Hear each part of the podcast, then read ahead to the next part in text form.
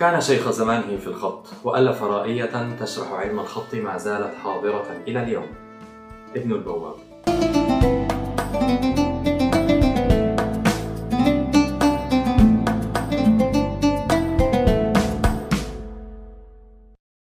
علي بن هلال بن عبد العزيز وكان يكنى بأبي الحسن ولد في بغداد ولا يعرف أحد على وجه اليقين في أي تاريخ ولد إلا أنه على الأرجح.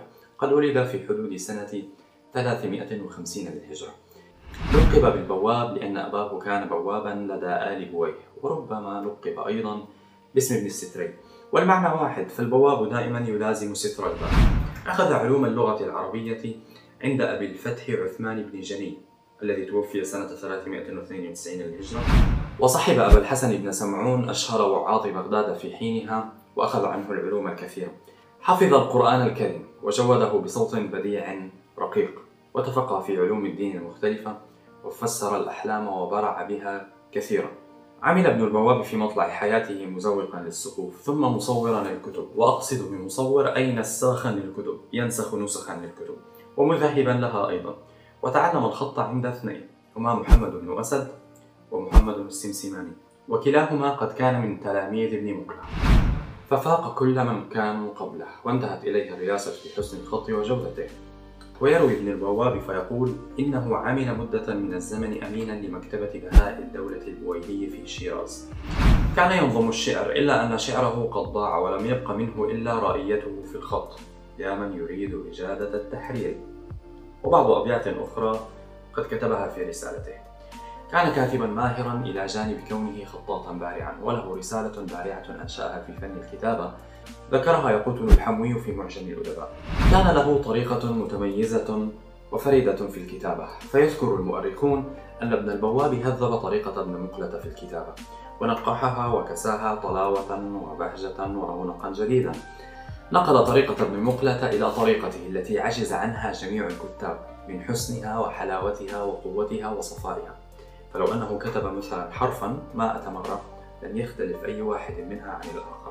كأنها نسخة الأصل قال ابن واحد قال القزويني عنه ولو كتب حرفا واحدا مئة مرة لا يخالف شيئا منها شيئا آخر كأنها كتبت في قالب واحد. أكمل ابن البواب وتمم قلم التواقيع خط التواقيع الإجازة وأحكم قلم النسخ وحرر قلم الذهب وأتقنه ووش الحواشي وزينها وبرع أيضا في نوعي خط الثلث الجلي والخفيف. وأبدع في الرقاع والريحان. وكتب بالكوفي. وأقصد هنا الكوفي المصحفي. كتب عددا كبيرا من المصاحف. لم يبق منها سوى مصحف واحد فقط والذي كتبه في بغداد سنة 391 للهجرة. ورأيته الشهيرة أيضا التي يشرح فيها الكثير في أدوات الكتابة وتفاصيل علم الخط وقد نشرها باحثون كثيرون. كما أنه أيضا قد خط رسالة أبي عثمان بحر الجاحظ. في مدح الكتب والحث على جمعها.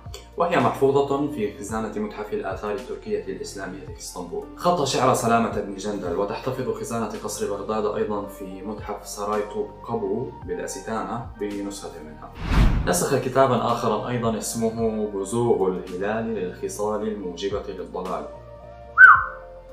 وهي رسالة بقلم الثلث في سبع صفحات من القطع الصغير. حجم الكتاب صغير. أخذ عن ابن البواب محمد بن عبد الملك وعنه أخذت الشيخة زينب الملقبة بشهدة ابن الأبري التي توفيت عام 575 للهجرة. وعنها أخذ أمين الدين ياقوت بن عبد الله الموصلي الذي توفي سنة 618 للهجرة. وياقوت المستعصمي يعد من أبرز أتباع ابن البواب في الخط. وكمال الدين بن العديم صاحب كتاب تاريخ حلب لقي ابن البواب الثناء والتقدير من المؤرخين فأجمعوا على أنه كان إماما في الخط. لم ينافسه أحد ولقبوه بألقاب بديعة كثيرة. فيقول عنه الذهبي مثلا إنه ملك الكتابة ولقبه المؤرخ ابن الفوطي بأنه قلم الله في أرضه. ومدحه ابن الرومي فقال يمدح جمال خطه ولاح هلال مثل نون أجادها بجار النضار الكاتب ابن هلال وبقي ابن البواب موضع تقدير وإجلال بين الناس إلا أنه لم يعمر طويلا. وفي عام 413 للهجرة في الثاني من جماد الأولى لقي ربه ودفن في بغداد إلى جوار قبر الإمام أحمد بن حنبل.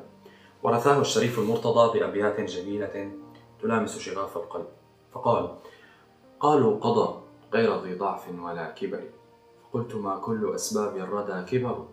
أغنيت في الأرض والأقوام كلهم من المحاسن ما لم يغنه المطر. فللقلوب التي أبهجتها حزن وللعيون التي أقررتها سهر. بانتظار آرائكم وتعليقاتكم على هذا الفيديو. لا تنسوا الإعجاب به ومشاركته مع كل من لديكم. أهلا أصدقاء جيران في كل جروبات الواتساب التي لديكم. والاشتراك معي في القناة لنغوص معا في بحر الخط الذي لا قاع ولمن أراد الاستماع إلى هذه الحلقة بنسختها الصوتية تجدون روابط لكل منصات البودكاست في صندوق الوصف أسفل هذا الفيديو. إلى اللقاء.